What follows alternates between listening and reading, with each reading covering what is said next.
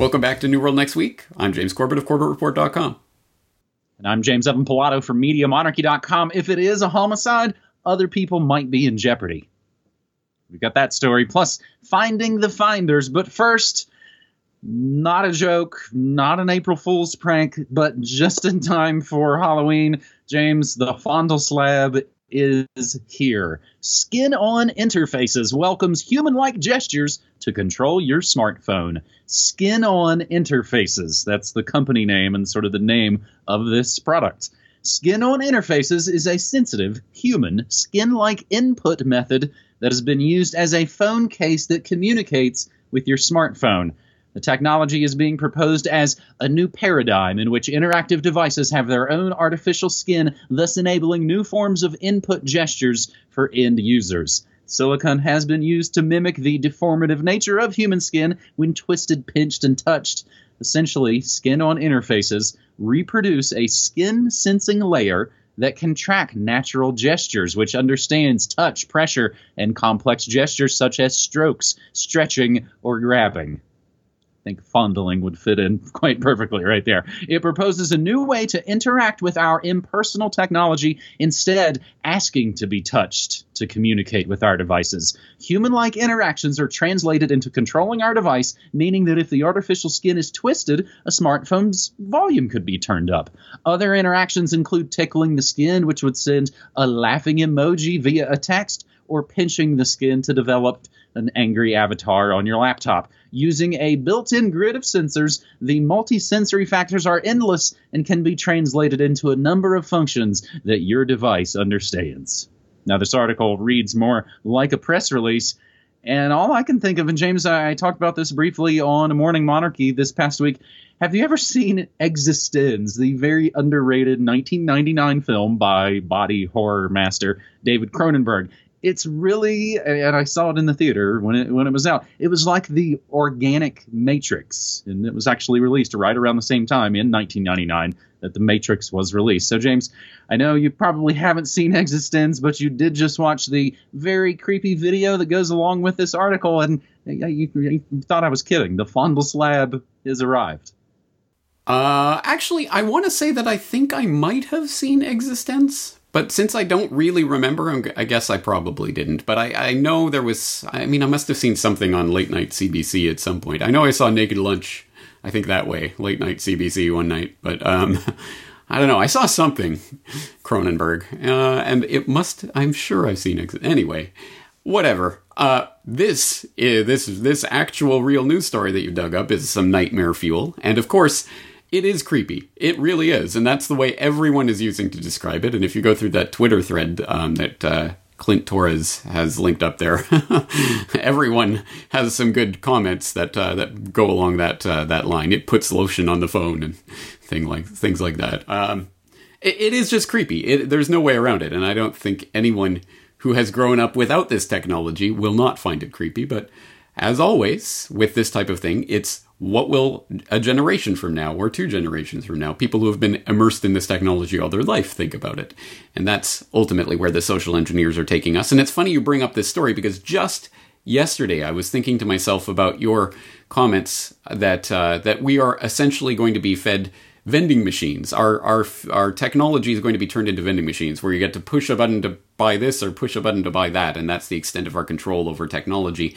And I thought it would make a great uh, video or maybe a whole podcast in and of itself about the future of technology and where it's trending because you and I are exposed to these types of stories day in and day out, so perhaps we see it on a more consistent basis than other people who are just watching a general trend developing. But we know that the f- technology of the future will not look like what it does today, and uh, you will pry my keyboard from my cold dead hands. Maybe the uh, the rallying cry of our generation as this technology that we have, where we have some semblance of control over actual physical computers that we control that sit on a desktop and that ha- have a physical hard drive that we have control and access to, is going to be taken away from us. And pretty soon everything will be in the cloud and, and uh, physical devices that you actually input using a keyboard or something like that. No, no, no. We're going to be, we're going to have wearables and hearables and other types of computer technology that doesn't look, seem, or, or act anything like what we have today and every step along this path is taking us down towards the path of less and less control over our devices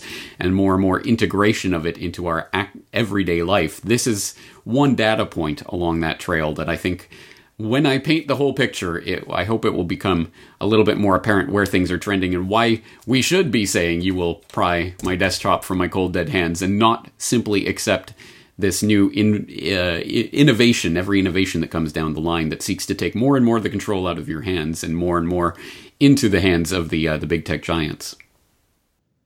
James, I got that phrase several years back from uh, Cryptogon.com that talked about, you know, your all your mobiles will essentially become vending machines because it had just started then, and now it's, I mean, it's they've almost completely they've done away with all the imports, done away with all the ports. They don't even have a headphone jack anymore. It's basically you get to choose which things you want to buy. Don't worry about trying to like you know create anything or be a creative person you're just again they've turned it into another tv that you're just a, uh, supposed to be a passive consumer speaking of tv james you said the cbc and that does remind me i think cronenberg might actually be canadian and eXistenZ does star now i think famed canadian writer director sarah Polley. so he might actually get some love on some tv up there in canada of course here in the states it's pretty much relegated to late night, you know, schlocky horror kind of stuff.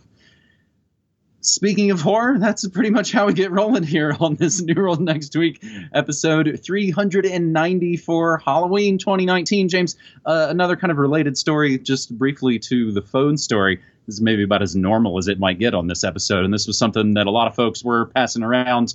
Mass cell phone surveillance experiment is basically being unveiled in Spain kind of an interesting story. And again, everything we say will always be included in your show notes. You can get those links and continue the research for yourself. Our second story this week, James, is a video that maybe I haven't watched all the way yet, but you don't need to watch the video to know that it's a pretty interesting deal that someone finally stormed Epstein's private island and caught all of it on film. Recently, while island hopping in the Caribbean, independent journalist Luke Rudkowski went where no one had really gone before. At least no independent journalist had gone before. Along with Jeff Berwick of the Dollar Vigilante, Rudkowski risked arrest, or, or worse, to show us an exclusive look at Jeffrey Epstein's private island, a seemingly innocuous outpost that many have referred to as Pedophile Island. The pair was with friends when they found themselves near Epstein's mysterious island Little St. James, just off the coast of St. Thomas, part of the U.S. Virgin Islands, an unincorporated territory of the U.S. And so the pair did what any curious and responsible journalist would do. They hired a boat and headed straight for Pedo Islands. Convicted pedophile Jeffrey Epstein purchased the island, the 71 and a half acre island back in 1998 for just about 8 million bucks and it's been shrouded in mystery ever since, with rumors swirling of exactly what happened there and who took part in the scandalous and illegal activities. Since Epstein took ownership of the small island, few images of it ever emerged. That was until Epstein was arrested earlier this year. So this story goes into all the ins and outs of what Luke and these guys shot and what they heard actually from the locals who all said, "Oh yeah, we knew something weird was going on. There'd be 12-year-old girls and you know, Bill Clinton was here all the time." But as this article from The Mind Unleashed notes, as one might expect, the duo didn't find any big kind of damning evidence. But that's just one of the big Epstein, Epstein, that's what we'll call it, Epstein updates this week. James, the other one, sketchy expert says Epstein's injuries look more like murder. And this has actually been the thing to get Epstein's name back in the mainstream headlines, as of course Luke Rudkowski isn't getting mainstream headlines. This one, however, is. Dr. Michael Baden, one of the world's leading forensic pathologists, viewed Epstein's body and was present at the autopsy held on my birthday, August 11th, the day after Epstein was found dead at the notorious Metropolitan Correctional Center in downtown Manhattan. In an interview with the Miami Herald, and that's Julie Brown, still on top of this story. Baden describes Epstein's jail cell, the ligature he allegedly used to hang himself, and his own suspicions that federal authorities have not conducted a thorough probe into Epstein's cause and manner of death. Mark Baden saying, quote, they rushed the body out of the jail, which they shouldn't do because that destroys the evidence. The brother, Mark, doesn't think it was a suicide. He's concerned it might be murder. It's 80 days now, and if in fact it is a homicide, other people might be in jeopardy. Those fractures are extremely unusual in suicidal hangings and could occur much more commonly in homicidal strangulation, end quote, from Dr. Michael Baden, who also added that there were hemorrhages in Epstein's eyes that are also more common in strangulation than hangings. James, why were we? I couldn't. I couldn't bring it up. Why were we just talking about Baden on this show recently?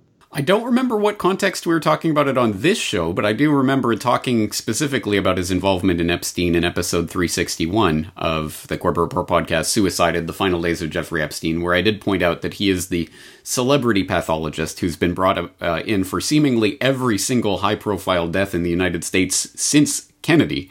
And uh, I did play a number of clips uh, highlighting that in episode 361, including O.J. Simpson and Eric Garner and Michael Brown and all of these high profile death cases, including the mysterious, or is it mysterious, death of Nelson Rockefeller back in 79, officially attributed to a heart attack, although Mae Brussell did not believe it was a heart attack. And I did talk about that in the episode. I don't know what we were talking about it on New World Next Week uh, in regard to, though.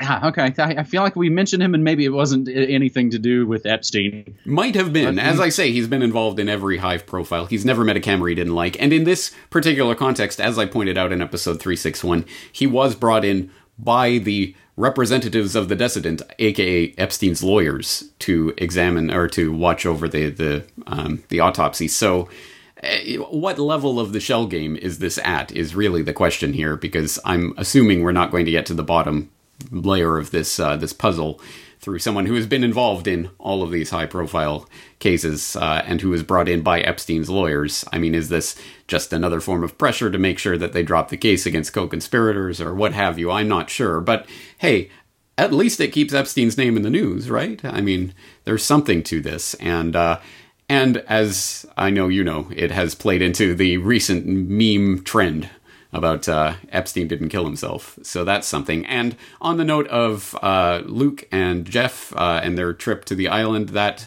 I mean, uh, I hope people will go and watch that. Uh, I did watch the video. I also watched the follow up about um, five uh, five top five things we discovered inside Epstein's private island. I haven't yet watched the two hour AMA about that uh, that event that took place. So I will be doing that after we finish our conversation here. But um, you remember the days when reporters were not just stenographers for people in power and didn't just say, oh, well, the president said Baghdadi was killed, so I guess he's dead. I mean, remember when the days when reporters would actually go out and be boots on the ground and try to find things out? Um, the only reason we know anything at all about uh, the uh, the island and what's taken place there since Epstein's death is the uh, the Rusty Shackelford and his drone footage, which was, as far as I know, the only reason we know the FBI was there at all. Of course, cleaning up all of the all of the details and any uh, incriminating evidence, uh, so that there was really none there to be had for Luke and Jeff's trip. But uh, Rusty Shackelford and now Luke and Jeff with their cameras there are the only reason we know anything at all about the island. Uh, not a single reporter of any of the mainstream networks, of course, is ever going to try to venture anywhere um, and do anything that would actually be informative and actually bring news to the public. Surprise, surprise. So, hats off to the people who are still out there trying to do real journalism. Okay, so I guess I have to mount up a trip to Epstein's property just down here in New Mexico. That's really just only a couple miles outside of the Santa Fe city limits see what kind of adventures I could get into there. James, I, I, you know I thought you were missing all the spicy memes on Twitter lately, but you're you're aware of the Epstein didn't kill himself memes. They've been, I think, kind of helping keep Epstein's name out there as well. If we go to knowyourmeme.com, they note that Epstein didn't kill himself is an image macro series in which various facts are listed and abruptly followed by variations of the phrase Epstein didn't kill himself. Think of it as sort of like hiding a meme inside another meme easily one of my most popular tweets the last week or so is the one that said, it's good, to good again for Halloween. How to eat candy corn. One, open bag. Two, pour candy into trash can. Three, Epstein didn't kill himself. So sort of variations of that. And maybe before we move to our third and final story, if I can again maybe implore folks, somebody will remember you guys mentioned Baden recently when you were talking about X. So maybe somebody can put that in the comments for us. So finally, on this gnarly New World next week for Halloween 2019, FBI releases Finders files after three decades. And we grab this story from the Tallahassee Democrat, who's been following the story essentially for decades. So they've got quite the archive, tallahassee.com. The FBI unlocked its vault and recently released hundreds of documents related to the Finders and a Tallahassee, Florida child abuse case that sparked a bizarre federal investigation into allegations of Satan worship and child pornography involving an eccentric commune in Washington, D.C. The arrest of two well dressed men in suits tending to six motley bug ridden children made sensational headlines in 87 when they were identified as members of the Finders, a secretive commune that based its teachings allegedly on the writings of Chinese philosopher Lao Tse. The Tallahassee Democrat covered the story extensively at the time, and headlines about the strange group that preaches complete passivity in the face of danger spread across newspapers nationwide. The mysterious organization of the Finders in D.C. has been the subject of unproven conspiracy theories for decades, often linked to similar theories involving shadowy government agencies and child sex rings. It is the top requested topic according to the FBI's Vault webpage.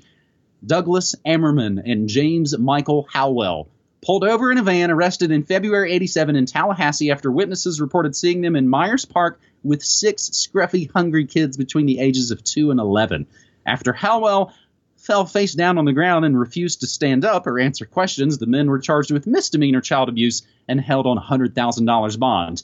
Unable to locate the mothers, police placed the children into state custody. Six weeks later, after an investigation that went all the way to D.C., the men were released from custody. The state dropped the charges against the men after receiving at least 500 calls from women claiming to be the mothers of the children, the actual mothers were ultimately found and traveled to Tallahassee to get their children back.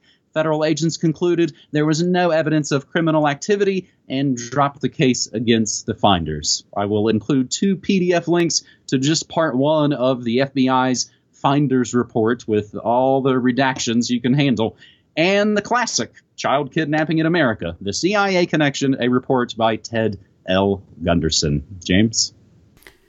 All right. Well, this is an important story that I think ties in, obviously, with the Epstein story in the idea of child sex trafficking and what have you, and does go to show that this is a larger and more widespread political phenomenon than that one particular case. And I think it's an incredibly fascinating story, although it's not one that I personally have done the deep dive research into. I do have the, the latest release uh, downloaded and I've gone through it in a cursory way, but not with a fine tooth comb. But someone who is keeping their eye on this story and who has done extensive work on it is Derrick Broze, previous CorbettReport.com guest. I'll throw the link in the show notes into our previous conversation back in December of last year about his work on the Finders specifically. And I will uh, include not only a link to the Finders category on theconsciousresistance.com, Derrick Broze's website, where all of his previous work on that is, but also his latest video, um, The Finder's Cult A New Rabbit Hole. So there's a lot for people to dig into there, and I hope some enterprising individuals in the New World Next Week audience will do so. Download the documents, uh, go through the previous research, see if there's anything you can find, report back. Uh, I'm sure we would all be interested to see what people can find from this latest release. So there you have it, a pretty horrific Halloween 2019 New World Next Week episode 390, James. As I always like to wrap up these episodes, I like to remind folks, invite folks to come check me out. I stream news, music, memes, and more Monday through Friday, 9 to 5 Mountain Time at my own website. It's essentially like the best damn radio station you've never heard. I have, of course, essentially a lifelong career of, of radio. I think I slowly win people over. They listen into the show. They're like, oh, you're you're like an actual radio guy. So, James, I'd love for folks to come check that out. As, of course, I've now been sharing a lot of my photos and experiences, things from hanging out with you recently in Japan. So, thanks. Thank you, and let's do it again next week. All right, buddy. Take care.